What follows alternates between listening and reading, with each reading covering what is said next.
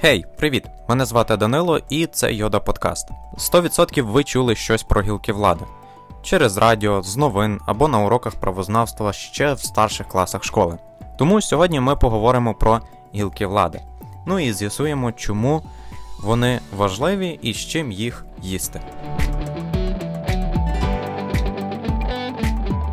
Конституції України затверджено функціональний поділ влади на законодавчу, виконавчу та судову гілки влади. Як гадаєте, для чого такий поділ? Справа в тім, що влада ніколи не перебуває постійно в одних руках. Навіть королі колись давно повинні були ділитися своєю владою. Так, там були інші причини, ніж сьогодні, але сьогодні влада має бути поділена для того, аби ніхто не міг нею зловживати. Тому незалежні одна від одної гілки влади це основа демократичної держави. А суть кожної з цих гілок влади виявляється в самій назві. Законодавча гілка влади все просто законодавство. Тобто головним її призначенням у державі є законотворення. Законодавчим органом в Україні є Верховна Рада або слово синонім парламент. До виконавчої гілки влади входять президент та Кабінет міністрів.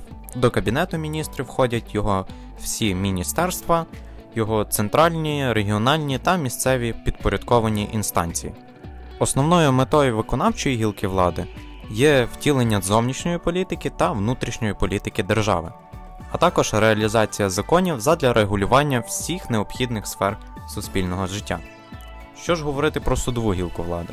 Ну, тут елементарно, судова діяльність і все, скажеш ти. Але не все так просто. Сюди входять не лише вирішування суперечок на користь позивача та відповідача, а й процеси, що відбуваються поза залою засідань, такі як охорона правопорядку від порушень та контроль за ними, щоб державні органи самі діяли законно. Фактично, без того, щоб одна гілка влади становить закон або інша його не виконає чи не захистить, не буде гармонійної демократії. Відтак, розподіл влад важлива і необхідна умова функціонування правової держави, її основний принцип. Тому поняття гілок влади чуже авторитарним та тоталітарним державам. Партія законотворець, партія виконавець, партія суддя це зовсім не притаманні риси сучасної демократичної держави.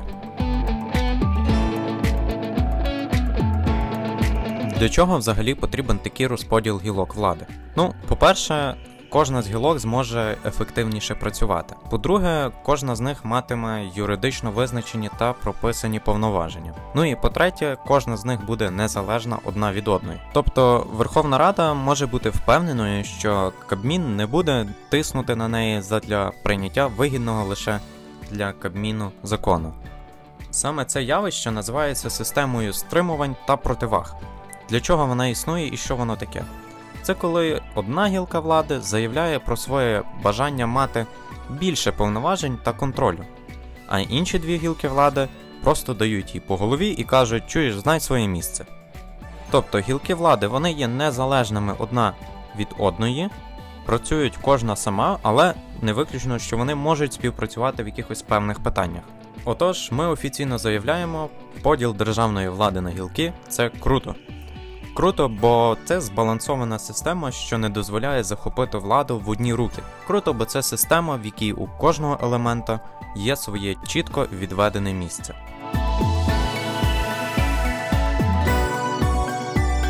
Отож, на цьому моменті наш подкаст закінчується.